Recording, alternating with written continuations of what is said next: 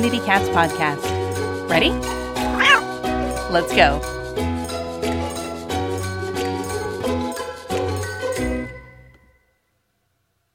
Welcome to the Community Cats podcast. I am your host, Stacy LeBaron. I've been involved helping homeless cats for over 20 years with the Merrimack River Feline Rescue Society. The goal of this podcast is to expose you to amazing people who are improving the lives of cats. I hope these interviews will help you learn how you can turn your passion for cats into action. This month, December 2018, we're doing a best of series. The best shows we've done over the almost three years now, 270 plus episodes. And we are going back again to one of our earlier episodes with Shaun Sears, the man who rescues cats and trees. Um, really fascinating show. I had no idea who he was until I interviewed him and did a little bit of research and really phenomenal work that he is doing up in the Northwest, spending his time rescuing cats and trees, being an arborist and being passionate about rescuing those cats. Of course, with every rescue comes a tremendous story. So I found that to be a great show. Enjoy. And thank you, everybody, for tuning in and listening. And if you feel like it, please go to iTunes or give us a review uh, wherever you are listening to the show.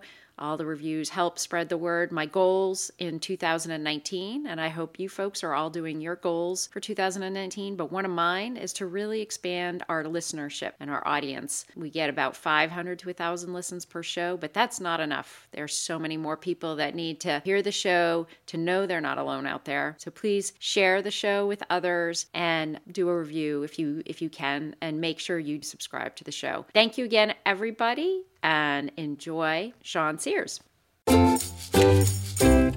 Today, we are speaking with Shaun Sears. Shaun of Canopy Cat Rescue is a certified arborist, professional mountain guide, and has loved animals since as long as he can remember. He was five years old when he adopted his first kitty. Currently, he has two feral rescue cats, Meddy and Gary, that he has cared for since they were young. He also has two dogs that are his best friends. Shaun loves climbing trees and helping reunite owners with their feline friends. Shaun, I'd like to welcome you to the show. Hi, good morning. you are out um, on the West Coast. Are you in Washington State? Is that where you're located? Yep, we are in Washington State on the West Coast, correct. So, yes, good morning to you. And we're recording the show um, a bit earlier, but yes, it's morning time for you. And we were just talking in the, the pre show, little chat that you already had a couple of rescues lined up for the day today. Mm-hmm. I was just wondering, how did you get started with Canopy Cat Rescue? With arborists, which both Tom and I are certified arborists, we have a very extensive history of climbing trees and me in particular climbing rocks and mountains and we started a small business when we got together called Canopy Conservation basically we didn't really do tree work, tree care per se, climbing, removing trees, cutting trees down, trimming them, and all that. Uh, that's what your typical arborist does. And both Tom and I had done that in the past, but when we started our own business, we were like, well, let's just do fun stuff. And to begin with, we had small contracts with our local fish and wildlife, local uh, conservation groups, and we'd go out and make uh, habitat trees, and then we'd put cameras up in eagle nests, osprey nests, and heron nests for fish and wildlife and things like that. And so we did that for a while. And then as arborists, you called for things in trees, whether it's hmm. cats, drones, remote control helicopters, kites, balloons, small children. You get called for everything in trees. The small children, of course, was a joke. But as professional tree climbers, you get called for things in trees. And that obviously includes cats. And so early on, we obviously had a love for cats, but we sort of realized that there was this major room for education with cats and trees because to begin with, we didn't really know. We were like, well, you know, why are we getting called for cats and trees? And so early on, we didn't really know much about the science behind cats and trees. So, you know, we didn't really have any guidelines or anything. We would just go when we got called. And then fast forward another two years, we realized that not only was there a need for somebody to do this, but the need for somebody to be compassionate towards the various levels of income that families have out there. And so we decided to work off of donations because a lot of people would call and their first question would be, How much is this going to cost me? And a lot of folks, they weren't prepared to pay several hundred dollars, which is what your normal typical arborist is going to charge. Your normal typical arborist has a tree service, which is their main focus is to make a bunch of money in a day, and that's okay. But it it costs them money to take time out of their day to rescue a cat, which they may or not, may not be very good at or have experience with. So we decided to work off of donations, and then uh, we started to get a, a lot of media coverage, a lot of local newspapers, and then a year and a half ago, we had our own TV show on Animal Planet called Treetop Cat Rescue. And that was internationally aired. We're still getting messages from various corners of the world saying, Hey, we saw your TV show. That's great what you guys do. And lots of words of encouragement from people that are in areas of the world that we'll probably never see. And they're seeing us do our thing. And that's really cool. So now, fast forward another year and a half, now we're an official 501c3 nonprofit, which was a goal of ours for a while. And so now, obviously, when we get various donations from people around the country that love and support what we do, it's obviously a tax write off, which has been sort of a goal of ours for a while. And now it's uh, now it's pretty much a daily thing for us.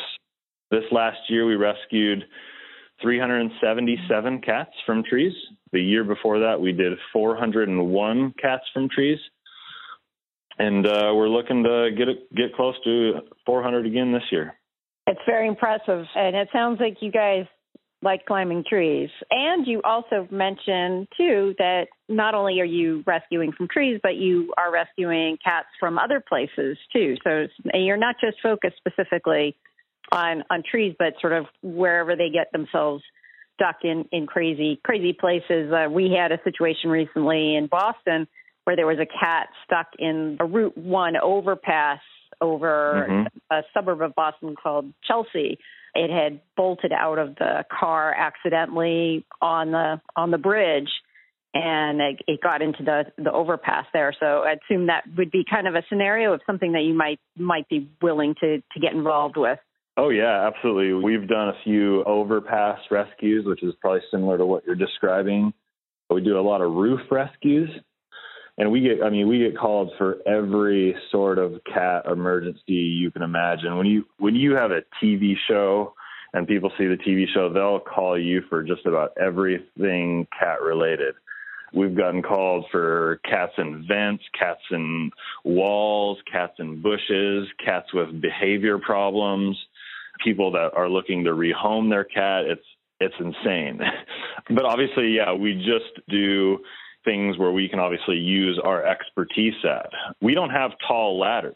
So obviously if there's if there's a situation where somebody with a tall ladder might be better suited to help a cat out, then we'll definitely refer it to somebody else that might be better suited for a rescue. But yeah, mainly focus on trees because obviously we're certified arborists, and that basically means a tree professional. And obviously, right. there's no tree too big or too small that we can't climb. And how does one get trained? I mean, you were trained as an arborist, so I guess if you mm-hmm. wanted to be trained as a cat tree rescuer, you mm-hmm. would recommend that they go in that route to be trained as an arborist first and then move out into the rescue component? I mean, I'm sure there's some rescue parts yeah. that don't involve with the tree part.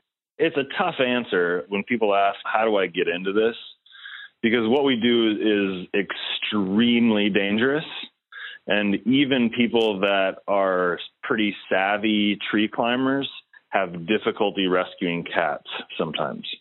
And so it's a very specialized thing that we do. And obviously, climbing trees is, we say if folks want to get into rescuing cats, we say get employed by a local tree service and start from the ground up. They're going to start you dragging brush to a chipper to have it grind it up. But then you're going to see sort of the ins and outs of the safety aspects of climbing trees. And then eventually they're going to have you jump into, you know, a tree role where you're climbing trees and things like that. And so it's definitely not something where you take a three, four month class and then you're climbing trees to rescue cats, which is a tough thing because, you know, people want to help and do this sort of thing, but it's very difficult to encourage people that don't have any experience to do this. Because the last thing we want is to say, you know, to hear somebody that saw what we did and thought that they could do it too, and then the then like an accident happens. And so we want to make sure that if so folks do want to, they're encouraged by what we do. They got to go about it the right way because this what we do is extremely dangerous. And if you make a mistake in the tree, the rescuer is not coming home. And so mm-hmm. that's that's a big deal. And so right. you know, we don't want we don't want people out there risking their lives to help out a cat. Obviously, inherently you do, but we want people that if they do do it to go about it the right way. And so working for a tree service is probably your first step. You talked about how one of the things that sort of surprised you getting involved in this was the fact that there's a huge element of public education needed. Could you mm-hmm. expand mm-hmm. a little bit on that? When we first got into this, we didn't really we weren't really in the educational role per se. We were just in the service role where we'd okay, yeah, you have a cat in a tree. Okay, cool. I'm I'm coming out. Right. You know, we were super gung ho and we'd go out and we'd help them out.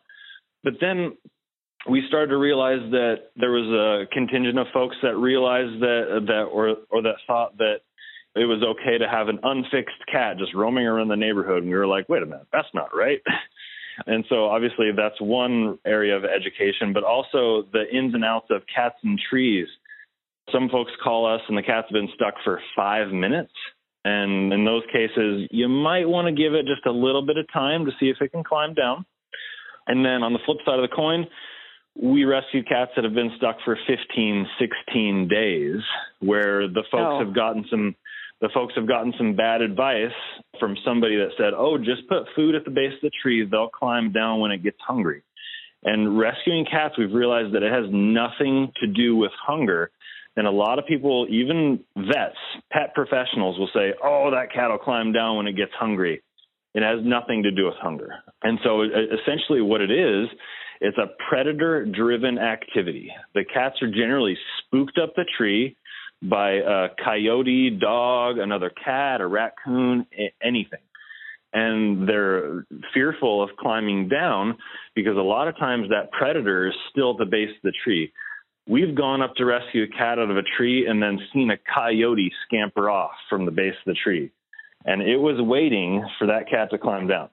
We've gotten called many times where the folks, the owners, actually saw the cat being chased by a coyote or a dog, and then it took refuge up in a tree. We get called for another uh, large scenario, which is a fenced backyard with dogs just roaming the yard. The cat's not going to try to climb down if it thinks that it's going to get eaten at the base of the tree. It's not yep. going to do it. There's a lot, there's so many different scenarios and situations that we see that every situation is different, and you can't paint all cats with the same brush. Some cats have the ability to climb down, while others need help. We try to educate people on when to call, what to do, and things like that. Some folks call and they're calling about a cat that might be their cat, but it's a cat that's deathly afraid of strangers. It only likes one person it runs and hides from everybody else that it comes in contact with. So in situations like that, all guidelines sort of go out the window because that's a cat that's very likely going to jump out of the tree and obviously hmm. a higher risk of sustaining an injury. So when we hear of a cat that's described like that, we might want to give it a little bit longer or even prepare for the rescue a little different ask people what's at the base of this tree. Is it grass? Is it gravel? Is there rocks? Sometimes we have people hold a sheet. Some sometimes we have people go around the neighborhood to get all sorts of little pads and extra seat cushions to cover a clump of rocks that might hmm. be in the yard to pad that area in case the cat does jump and fall on that particular spot as you can see, there's a lot to rescuing cats.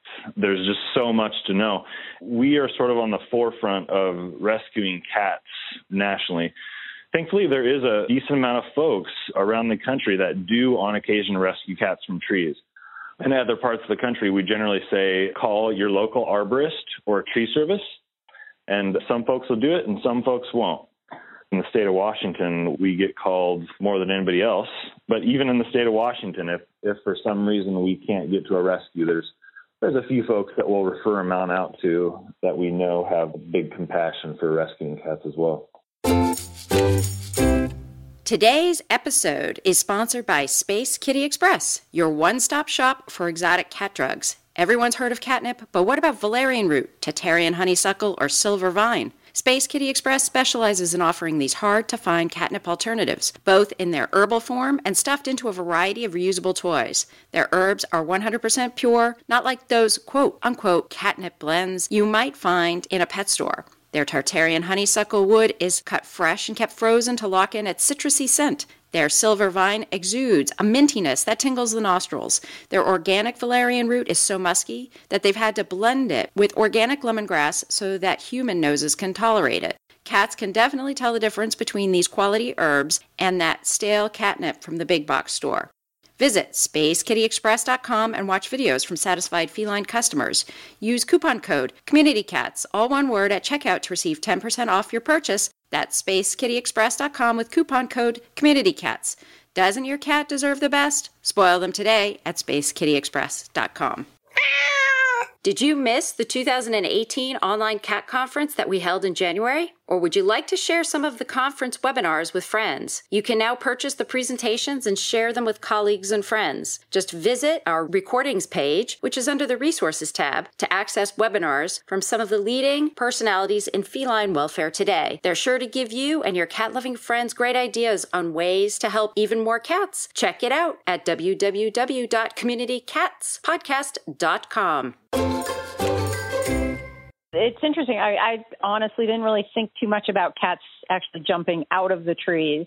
I can totally imagine cats not being too thrilled about being scruffed and put in a net and brought down and, and all that kind of stuff. But to actually think of, I mean, I've heard of cats jumping out of second floor windows, so it would totally make sense if they're stressed and freaked out enough mm-hmm. that they would actually try and jump out of a tree. Have have yeah. you run into that happening on a on a frequent basis? And then my second question would be: Do you find differences in, say, the cat that's the indoor cat that's by accident bolted out of the house or something and run up mm-hmm. a tree versus the cat that's more sort of indoor outdoor experience? We see it all. Even folks on our Facebook page. I don't know how many times we've gotten the comment, "Oh, you know, if you keep your cats indoors, this will never happen." Not true. I would say probably 35, 40% of our calls are indoor only cats that just saw an opening in the door or saw an open window or were like, and they were like, okay, let's, let's scoot outside.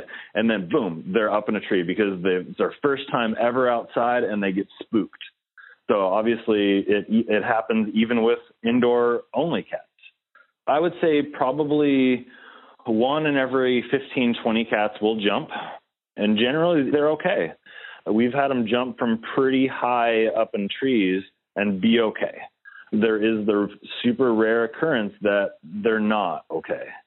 And unfortunately, we've had situations where the owner didn't get their cat back after a rescue. Um, and obviously, that hits home with us pretty heavily.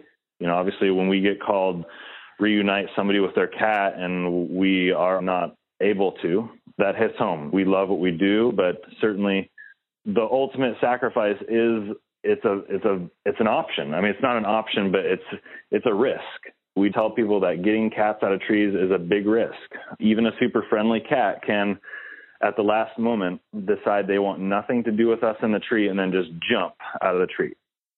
We personally have a waiver um, that we have the owner sign and read before every rescue that basically just talks about your cat can, you know, obviously we don't think like cats. I mean, we kind of do, but you never know what they're going to do. And even with a friendly cat, it's it's so unpredictable. And so we just try to predict what they're going to do and just try to prepare for that as best we can. You also uh, mentioned that you carry around microchip scanners with you so that if you are yeah. pulling a cat down that you may not know specifically who the owner is, that might be a way to be able to reunite the cat with the owner.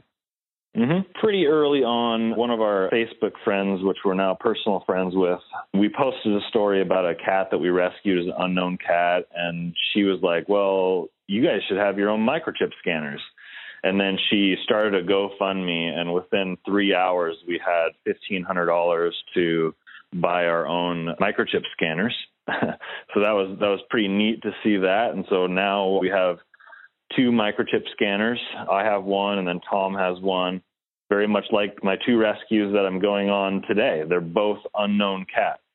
So mm-hmm. obviously, if it's a skittish cat, a feral cat, or just a really skittish barn cat, or a stray that might not have had too much human interaction, they might just jump and then run off, and then we can't help them. But obviously, if they're even the slightest bit reasonably friendly, we're going to be able to get them out of the tree, scan them for a microchip when we get to the ground, and then if it has a chip, call the chip company, and then we'll get the owner's info. Shaun, eh, so if people are interested in finding out more about the work that you're doing, how could they find you? If people are interested in finding out more about what we do, a quick internet search will get you to us. Most people just get on the internet and Google cat and tree Washington area or cat and tree rescue. Any combination of that, folks are going to find us. Thankfully, because of our large national exposure, if anybody goes to social media of any kind, folks are usually going to hear about, or know about us and point people to call us for sure. And is there anything else you'd like to share with our listeners today? I know that you mentioned scruffing the kitty and then stuffing them in a sack, but we actually try not to scruff the cat because that's another thing that we've realized is some cats, if you just go up to them and scruff them, they're going to fight you and try to bite you we've realized that most cats just want to be picked up as they normally are. And so obviously Tom and I are big time cat lovers. So if best case scenario, when we get up into the into the tree with a cat, we're able just to sort of pick them up, cradle them underneath our arm, and then grasp their front claws, and then gently put them in a little special sack. And then that sack, we climb down with them in the sack, and then we have people bring their cats indoors and let them out in there. We also use a very large net, like a big salmon net. And we're able to put that on the edge of a long pole that if we can't secure them in the sack, then we'll go secure them in the net if it goes way out on a limb or something like that. Other than that, we certainly love what we're doing. We're certainly looking forward to another big year. We do a lot of public education. A lot of times we'll go to pet festivals or various other locations around Puget Sound and talk to people about what we do and educate them on the ins and outs of cats and trees. So my final question to you then is: I had watched a, a movie called Smart Movie, which was about the Los Angeles Animal Control Rescue Services. And one of the questions mm-hmm. that they were posing there was using gloves versus not using gloves with the cats in the trees. So, yeah, what do you do? Gloves. Your gloves. We yeah, we'll but here's the deal. Most cats they're really sensitive to smells. If you are wearing a glove that you used on a very stressful cat rescue where inherently another hazard that we run into is urine in the tree, sometimes we actually get peed on. But if one cat smells a stressful cat urine on your glove, and you go to let them smell you, which is what we do when we approach the cat. We you know we reach out a hand and let them smell us if they smell another cat, they're going to be like, Ugh, I don't know if I can trust this guy. And so for that initial let me smell you, kitty, we take our glove off. The main reason we use gloves is for the ropes and the slickness of the tree and whatnot, but we also carry bite proof gloves with us. They're not really bite proof, they're more bite resistant because bite proof gloves, you can't do that scruffing maneuver that we just talked about which is what we'll have to do. If we feel that we need the bite proof glove, we're going for the scruff. But there's this fine line of a glove that is bite proof because a bite proof glove, you can't really, you don't have as much dexterity to actually scruff the kitty.